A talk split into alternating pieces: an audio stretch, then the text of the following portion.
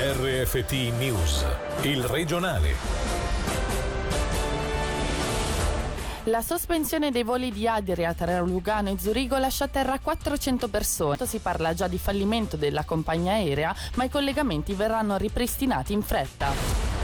Premi delle casse malati, un aumento del 2,5% è inaccettabile, così tuona Raffaele De Rosa che annuncia tre iniziative cantonali per correggere le lacune della legge sulla vigilanza. Avrebbero spacciato eroina per 53.000 franchi nel giro di pochi mesi. Due imputati a processo da questa mattina rischiano fino a 7 anni e mezzo di carcere e 15 di espulsione dalla Svizzera.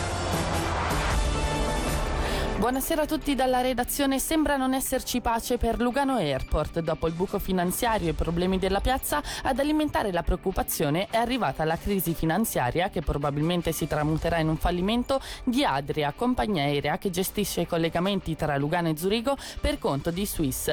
400 le persone costrette a rimanere a terra tra oggi e domani, ma la situazione, come ci dice il sindaco di Lugano Marco Borradori, dovrebbe sistemarsi nel giro di pochi giorni. Sentiamolo francamente non credo che Adria riuscirà a rialzarsi, probabilmente sfocerà poi nel fallimento. Partirei da questo scenario e allora quello che si può dire è che la tratta Lugano-Zurigo, Zurigo-Lugano è gestita non tanto da Adria ma da Swiss, quindi ecco sarà Swiss che dovrà continuare ad assicurare nel modo che ritiene più opportuno la gestione della tratta. Noi abbiamo scritto oggi pomeriggio, dobbiamo attendere le mosse di, di, di Swiss. Diciamo che un collegamento della portata del Lugano Zurigo non può comunque rimanere sospeso per eh, più di pochi giorni. Swiss dovrà trovare una soluzione e poi anche Swiss si prenderà le sue responsabilità se dovesse decidere per esempio di non voler più volare su Lugano o Zurigo-Lugano. Il 95% dei passeggeri che partono a Lugano e arrivano a Zurigo va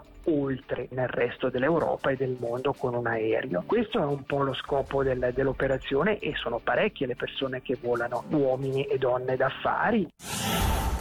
È ora di intervenire sull'aumento dei premi di cassa malati in Ticino. Questa è in estrema sintesi la reazione di Raffaele De Rosa all'incremento del 2,5% dei premi nel nostro cantone previsto per l'anno prossimo. Un aumento definito inaccettabile e al quale il direttore del Dipartimento della Sanità e della Socialità vuole rispondere attraverso tre iniziative al fine di correggere le lacune mostrate dalla legge sulla vigilanza. Sentiamolo. C'è una crescita del 2,5% complessiva, giudicata inaccettabile, considerate le notevoli riserve che sono state accumulate sulle spalle degli assicurati. La novità è la correzione a posteriori dei premi in maniera spontanea per due assicuratori malattia per un valore di circa 3 milioni di franchi. I costi 2018 sono risultati moderati con una crescita del 2% anche a causa dei cambiamenti strutturali del sistema, il TARME del TARPSI. La crescita stimata 19-20 investimenti dovrebbe assestarsi attorno al 3% annuo. Riteniamo però assolutamente necessario migliorare la procedura di approvazione dei premi, così come la loro adeguatezza ai costi e per questo proponiamo tre iniziative cantonali per la modifica della Elva Mal. Saranno presentate a breve al Consiglio di Stato. Prima iniziativa per dare più forza ai cantoni e permettere ai cantoni di svolgere appieno il loro compito di vigilanza. La seconda è di utilizzare queste riserve eccessive che hanno raggiunto veramente un limite enorme e la terza è quella di non permettere più che questo accumulo di riserve eccessive avvenga dando questa simmetria, perché così com'è il sistema tende a prelevare di più di quanto è necessario e l'abbiamo visto con l'accumulo di riserve a oltre 9 miliardi di franchi rischiano sette anni e mezzo di carcere per aver trafficato tra i 3 e i 4 kg di eroina nel giro di pochi mesi. A processo da questa mattina a Lugano due albanesi di 38 e 25 anni che avrebbero gestito un traffico da 53.000 franchi. Alessio Fonflue. Ad occuparsi della vendita di eroina alla ventina di clienti finali sarebbe stato, secondo la tesi dell'accusa, il 25enne, mentre il 38enne si sarebbe occupato soprattutto di prendere le ordinazioni e della ricerca di un alloggio presso diversi tossicomani locali. Come comunica il CDT, la quantità di eroina trafficata, sempre secondo l'accusa, si sarebbe aggirata tra un minimo di 3,4 e un massimo di 4,2 kg, venduti e in alcuni casi addirittura regalati in pochissimo tempo, tra il maggio e l'agosto del 2018. Secondo il 38enne invece i chili sono stati solo 1,7, ma va detto che le versioni fornite in aula dai due sono state contraddittorie. L'inchiesta era partita da un banale fermo per taccheggio di uno dei clienti e i due narcotrafficanti per i quali erano stati chiesti 7 anni e mezzo di carcere e l'espulsione dalla Svizzera per 15 anni erano incensurati. Nuova legge sull'energia. Il Ticino deve essere più incisivo. La nuova proposta a livello cantonale fa dei passi avanti in favore del clima, ma secondo i Verdi del Ticino sono necessari degli sforzi in più a livello comunale. L'intenzione è di rendere al 100% rinnovabile la produzione di calore negli edifici e portare a zero le emissioni prima del 2050. Sentiamo il co-coordinatore dei Verdi del Ticino, Marco Buzzi.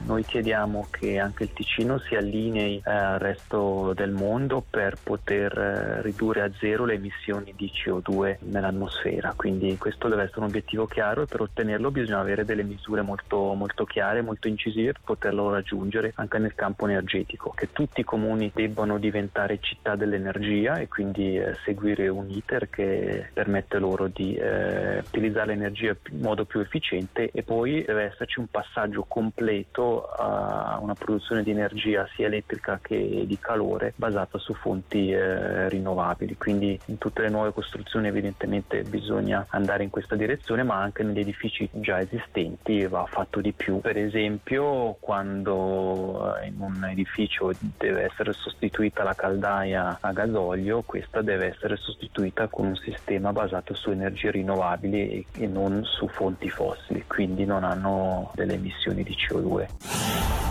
La BAC Economist ha inaugurato la sua nuova sede di Lugano. Il gruppo che fonda la sua attività sulla collaborazione vede la nuova sede in Ticino come una buona occasione fe- per fare da ponte tra Svizzera italiana e le sedi di Basilea e Zurigo. Sentiamo la direttrice della sede di Lugano, Cassia Casagrande. Allora, la sede ticinese rappresenta un ulteriore tassello nello sviluppo del gruppo che si va ad aggiungere alla sede di Basilea a quella di Zurigo nell'offerta complessiva di servizi che sono quelli di analisi economica, di consulenza strategica strategica di comunicazione del progetto affine. Lugano è un'ulteriore struttura sul territorio che nasce con l'idea di essere sempre più vicini al territorio, alle esigenze del cliente, in una zona strategica a livello svizzero, dove c'è un'economia molto dinamica, dove chiaramente fa da ponte naturale tra il nord e il sud delle Alpi, dove ci sono diverse opportunità e dove delle competenze trasversali come quelle di BAC ad oggi mancano, perché chiaramente BAC nasce a Basilea, eh, si sviluppa in seguito a Zurigo, ci sono diversi contatti che possono essere interessanti importanti per le aziende.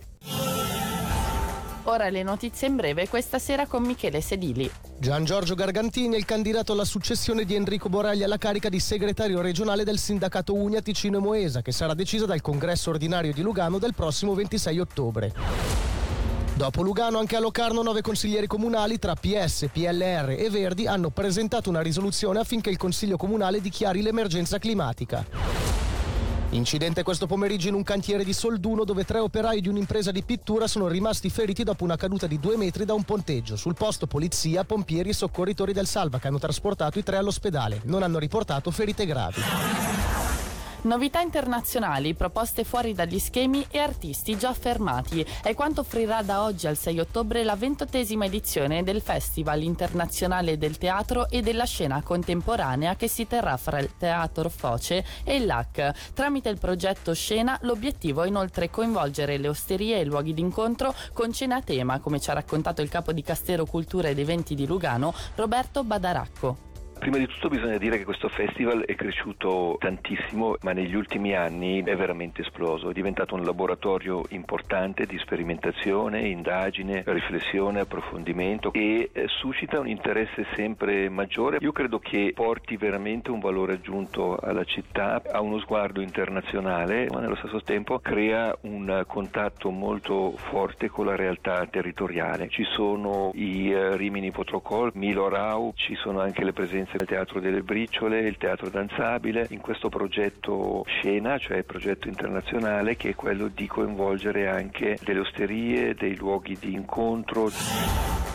Una pratica sportiva poco conosciuta e spesso criticata. Stiamo parlando del bodybuilding, disciplina che è tornata a far discutere dopo il recente decesso di un 23enne della provincia di Varese attivo in Ticino che lo praticava a livello agonistico. E mentre i legami tra questo sport e la morte del giovane sono ancora da dimostrare, questa sera in Radiogrammi approfondiremo il tema con una persona che questo mondo lo conosce da vicino. Per oggi il regionale termina qui. Buona serata.